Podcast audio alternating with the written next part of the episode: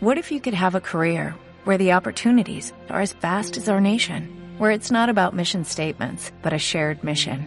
At U.S. Customs and Border Protection, we go beyond to protect more than borders, from ship to shore, air to ground, cities to local communities. CBP agents and officers are keeping people safe.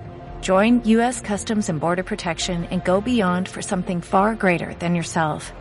Learn more at cbp.gov/careers.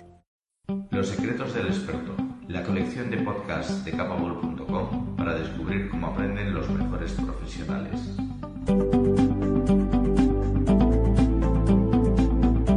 Buscamos que nos recomiende sus trucos, sus fuentes de inspiración y las herramientas que le permiten mantenerse al máximo nivel.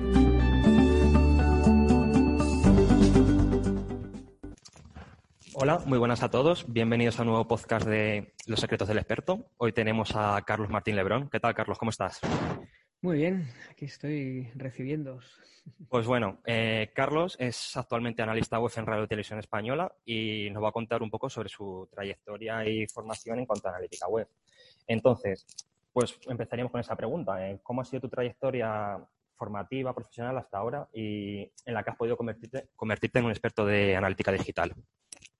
Bueno, pues ha sido, yo creo que, vamos, empecé con esto en el 2000 y poquito y de estas cosas que empiezas casi por, por casualidad.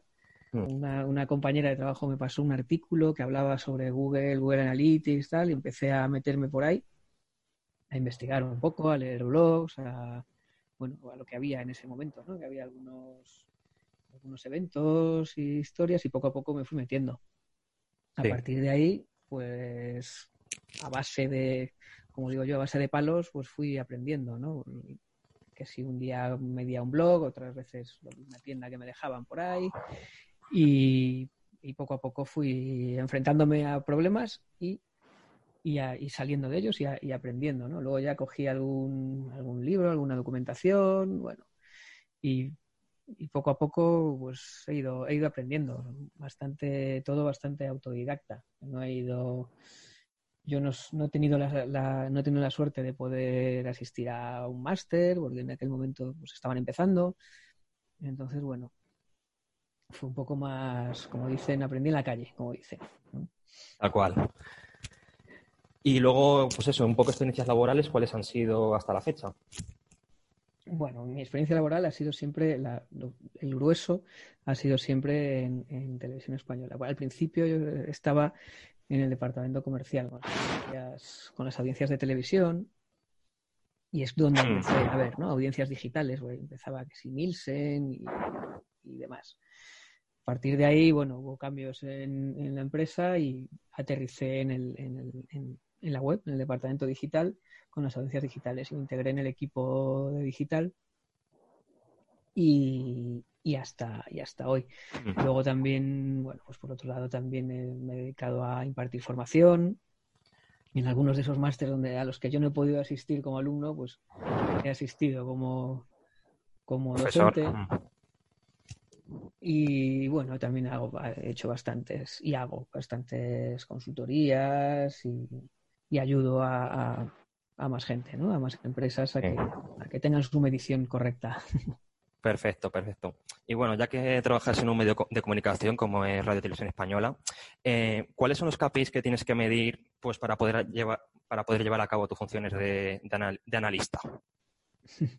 Pues son uf, todos, porque hay, y me explico, Eh, son todos porque hay, un montón de clientes internos. Bueno, no es lo mismo los KPIs para contenidos, ¿no? Donde ya eh, pues, implica la lealtad del usuario, si el producto le está gustando, si no le está gustando, si está leyendo o no está leyendo, si está viendo o no está viendo contenidos, eh, cuántos ve cada sesión, ese tipo de cosas, ¿no? No es lo mismo eso que para un- una medición más, más de directivos, ¿no? De, bueno, cuántos somos, cuántos somos este mes, si hemos subido, si hemos bajado, eh, cuántas páginas vistas, bueno, ese tipo de, de Mm. cosas. En nuestro caso, Pero a- tenemos- A términos generales, o sea, los que para tu día a día, ¿cuáles son, por eso, al final, cuáles serían para ti los más claves, los KPIs más claves? Pues en, en nuestro caso, no tenemos publicidad, eh, son todos los relacionados. Uno, hay uno básico que es el alcance. Mm. Al ser un, ser un servicio público, una de las vocaciones es llegar a todos, con lo cual el alcance no se nos puede escapar. Pero claro, el alcance no, no vale por sí solo.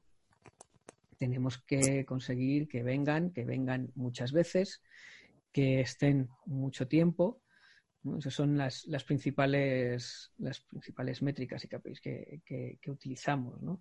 Nos, centramos más en contenidos y en satisfacción del cliente, por llamarlo de alguna forma, que no es, no es, la palabra adecuada, pero sí, esa es la experiencia de usuario. Mm. Perfecto, perfecto. Y luego, eh, ¿en medios sociales has hecho alguna vez social profiling para pues, conocer un poco más los gustos e intereses de, de vuestra audiencia? Eh, muy profundo no, no, muy profundo no. Ten en cuenta que para hacerlo, bueno, al final el social profiling lo que haces es sacar usuario a usuario y agruparlos en clusters y ver cada uno de ellos, pues hacer un perfil claro. de ellos. Entonces eso todavía, bueno, lo hacemos de una manera bastante superficial. No estamos todavía en ese, en ese nivel, pues también porque somos un equipo de, bueno, éramos dos, ahora somos cuatro, imagínate el mogollón que tenemos ahí. Bueno, poco a poco. Mm. Y luego, he visto que una de las herramientas que, utilizas es Adobe Analytics. ¿Esta herramienta, digamos que es esencial para a la hora de medir contenidos audiovisuales? Vale. Eh, es, esencial como cualquier mm. herramienta de medición. Es decir, en este caso tenemos Adobe Analytics por una decisión empresarial, ¿no? Sí, eh, mide bastante bien los audiovisuales. De hecho, hace hace poquito han sacado una, forma de medir eh, el contenido audiovisual que te lo da pues muy parecido, si lo implementas bien, te da una medición muy parecida a la que puedes ver en YouTube, ¿no? Que vas viendo minuto a minuto la audiencia, cómo entra, cómo sale, como te, da bastante, bastante información. Bastante información que luego puedes, que luego puedes utilizar. Lo cual bien, bien utilizado eh, se puede convertir en algo esencial, sí.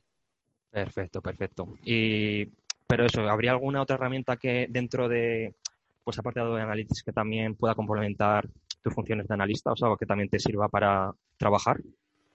Sí, hombre, hay más herramientas. Hay una que yo creo que ya es un clásico y un estándar en, en medios que se llama Charbit, que bueno, te da un montón de información en tiempo real para que puedas tomar decisiones ¿no? sobre los titulares que pones, puedes hacer test a veces con los titulares que, hay, puedes modificar portadas, ¿no? lo que va arriba, lo que va abajo, según se va viendo, según no, según si tiene tráfico interno o no tiene tráfico interno. Esa herramienta, por ejemplo, es bastante, bastante útil. No tanto para contenido visual, pero sí para, medios un, básico. Perfecto. Y luego, eh, respecto a los reporting que haces para los, distintos departamentos, eh, ¿cómo los enfocas según qué departamento para que ellos puedan tomar decisiones? O sea, un poco cómo te los planificas. Pues tenemos cientos, y no te exagero, cuando digo cientos de, informes que se envían, entonces los más básicos son los que simplemente te dicen lo que ha pasado que suelen ser pues para, pues para gente que realmente solo quiere saber eso, ¿no? Sí. Que solo quiere saber qué ha pasado y tal, tampoco mm, podemos incidir mucho en el tipo de acciones que pueden hacer o aconsejar, entonces, bueno, son informes muy básicos. Luego hay otros informes de, ya de clientes, ¿no? De que ya saben lo que quieren hacer, entonces vas, vas un poco escuchando la estrategia que quieren hacer. Contenidos que están muy centrados en redes sociales, en estar en redes sociales más que en la propia plataforma de televisión, con lo cual les, estás dando más, oye, que, pues, que en redes sociales estás llegando hasta aquí o no hasta aquí, resulta que este contenido eh, no me trae tráfico, pero sí está funcionando muy bien. En YouTube, por ejemplo, siempre les das un poco... De, el resumen de todo esto es que al final depende del, cliente, de la capacidad que tenga de acción y, del, un poco también de su motivación y de, bueno, y de conocimientos también. Claro, porque según el cliente te pueden solicitar un tipo de informe u otro. Al, final, cabo, tienes que adaptar a, sus necesidades. tienes que adaptar a necesidades y a, capacidades y conocimientos del, que está. Claro, porque al, final datos puedes sacar miles, pero si el cliente no es capaz de interpretarlos o sacar provecho de ellos, no merece la pena dárselos. Eso es. Eso es. Al final, si le das muchos datos que o que no vas a saber interpretar o que le vas a tener tú que ayudar a interpretar, o que al final si tienes muchos no es, no es muy eficaz el asunto. o, no va a poder hacer nada con ello, pues le estás, le estás dando algo que no, que no le es útil. Exactamente. Y bueno, ya hablando un poco más en general sobre el perfil de, analítica web, eh, ¿cómo se está afectando la llegada de nuevos perfiles como el de CRO, como el de User Experience? Cuéntame un poco. Pues nos afecta de lleno, en el hmm. sentido de que nos gustaría tenerlos. es así, de, así de sencillo, ¿no? Como te decía, somos un equipo bastante pequeñito, el de audiencias y analítica. Entonces, esa, toda esa parte de, de, CRO, de usabilidad y demás, es algo que nos cae directamente a hmm. nosotros también.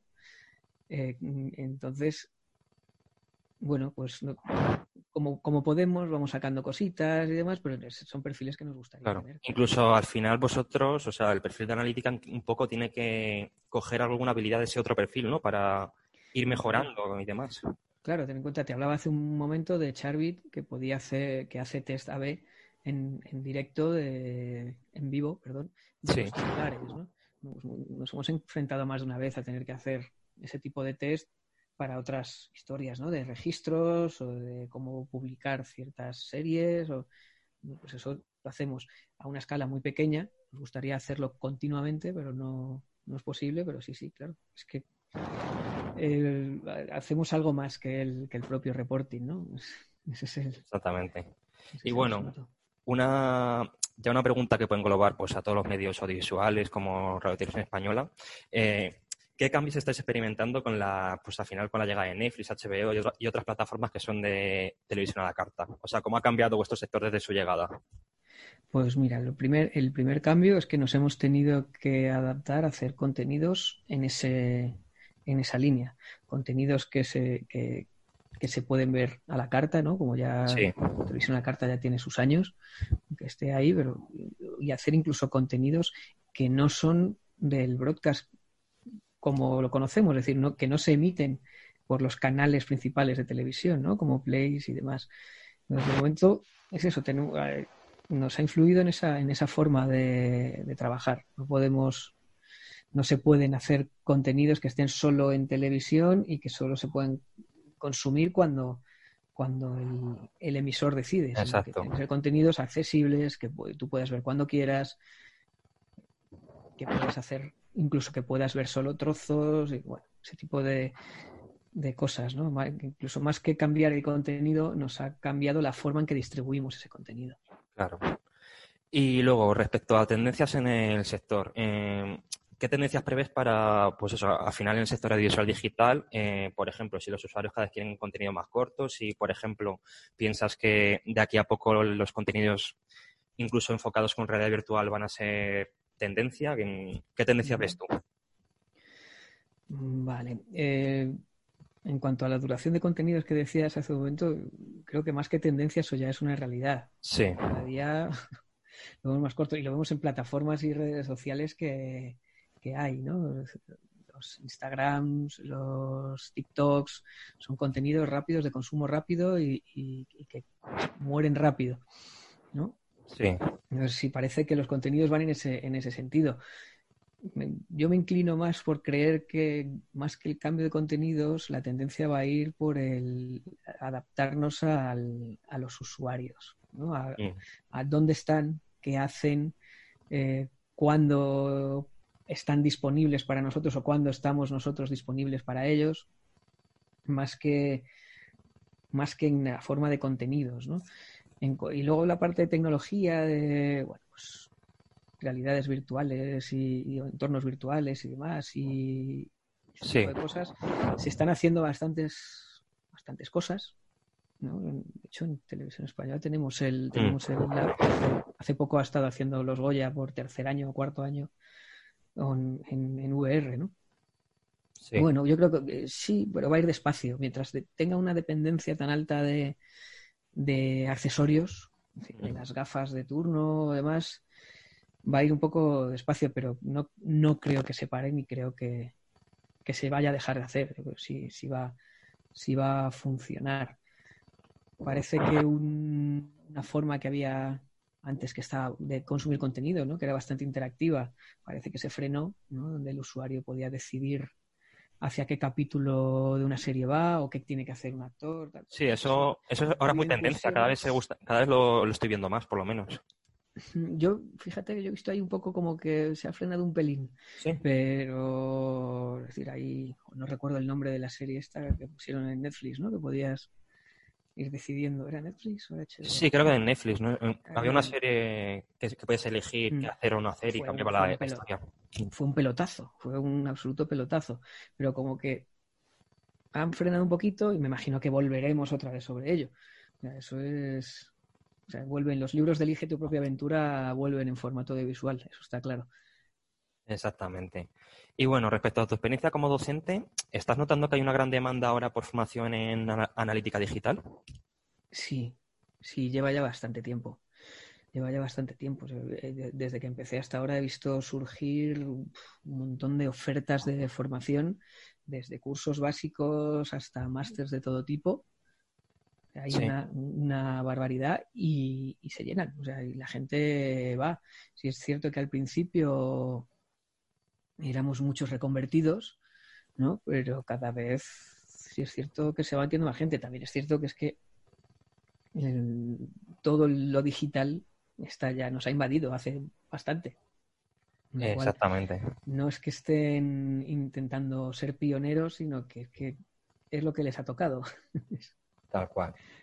Y respecto a ti, ¿cómo haces para seguir al tanto de las nuevas tendencias que van saliendo en tu sector, en marketing digital y demás? Pues seguir leyendo, seguir leyendo a gente, siguiendo a gente que hace cosas eh, y, investigando en ese, en ese sentido. Eso no lo, eso no lo he cambiado desde el, desde el inicio. Sí, y también incluso intentas un poco eh, también transmitir tus conocimientos con un blog que tienes que se llama Nelsi Web, ¿no? Eso es, hace, lo tengo, bueno, hace poco publiqué un artículo así, aprovechando que, que estaba ahí postrado en una pues bueno, pues aproveché para escribir, llevaba como nueve meses sin escribir, pero sí, el, hecho de escribir incluso dar clases y, demás te obliga a estar un poco informado de lo que sale, de estar a la última, de, ese tipo de cosas, lo cual es como una pescadilla que se muerde la, que se muerde la cola. ¿no? Pues haces y para hacer tienes que aprender y para aprender tienes que hacer. Todo va en ese, y ¿Considerarías que tener, pues eso, para todos los que somos profesionales del marketing digital, el tener un blog o algo con lo, que, trabajes tu marca personal, ¿lo consideras algo importante a la hora de buscar trabajo o incluso pues poder dar conferencias, dar clases, coger un poco de reputación? A ver, a mí me parece esencial tener un blog o tener una web o tener un nicho de afiliados o tener un entorno digital tuyo en el que puedas probar cosas y hacer cosas. Es la mejor manera. De hecho, yo una de las formas que he tenido que aprender ha sido eso con mi blog, ir, ir probando cosas. Sí, hay, hay, artículos que he medido hasta que cuántos, cuántas tildes ponía, pues simplemente por probar si podía sacarlo y, demás. Eso por un lado. Por otro, obviamente, si lo haces más o menos de una manera coherente y lo haces de una forma con cierto sentido, ¿no? pues te, te sirve bastante para que la gente sepa quién eres, sepa qué haces Claro. Y al final lo que tú dices es tu propio campo de entrenamiento. Por ejemplo, si te dedicas a posicionamiento, eres tú el que haces experimentos para... Eso es. Y en analítica, pues experimentas tus métricas, ves cómo, ves cómo mejorar, es muy, es muy importante. Eso es. Y en el caso de posicionamiento que mencionas, es básico. ¿Cómo vas a ofrecerle a alguien que sabe SEO si no apareces por ningún sitio? Exactamente. Y bueno, como último, ¿nos recomendarías algún libro o formación que te haya marcado durante este gran recorrido dentro de la analítica digital? Pues mira, ahora mismo yo creo que cualquiera de los de los cursos y másteres que hay van bastante bien, van bastante bien. Sí. Te podría recomendar algunos que en los que doy o he dado clase, pero bueno, vamos a dejarlo ahí. Eh, libros, yo el, el, primer libro que me leí era uno de Avinas que se llamaba Web Analytics en una hora al día. ¿Mm? Probablemente esté un poco anticuado, pero la base ahora mismo no ha cambiado, sigue siendo, sigue siendo la misma. Hay unos libros que están saliendo ahora, que creo que son de Anaya, que cubren bastante, bastante el, el, arco digital, ¿no? Hay SEO, hay CRO, hay los tres últimos que he visto son SEO, CRO y Analytics. Sí, llevarán como unos 20 o así, llevan bastantes libros. Sí, Sí, sí, sí, llevan, llevan unos cuantos. Eh. De hecho, creo que me acuerdo de esos tres porque son los tres que están promocionando más. Eh, conozco a los autores de los tres libros y te puedo decir que me parece buen, un, punto de, un buen punto de partida esos, esos libros, esas, esas ediciones. Genial, pues bueno, hasta aquí el podcast de hoy de Los secretos del experto. De verdad que ha sido un placer hoy tenerte por aquí, Carlos. Ha sido muy interesante esta pequeña charla. Y nada, te, deseo los mejores éxitos. Muchas gracias por haber estado con nosotros hoy. Gracias a vosotros por llamarme. Hasta luego. Hasta luego.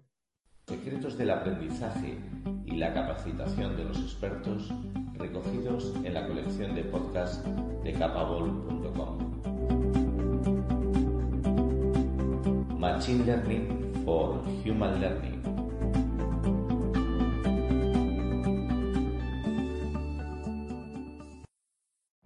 Every day, we rise, challenging ourselves to work for what we believe in. At U.S. Border Patrol, protecting our borders is more than a job, it's a calling. Agents answer the call, working together to keep our country and communities safe. If you're ready for a new mission, join U.S. Border Patrol and go beyond. Learn more at cbp.gov/careers.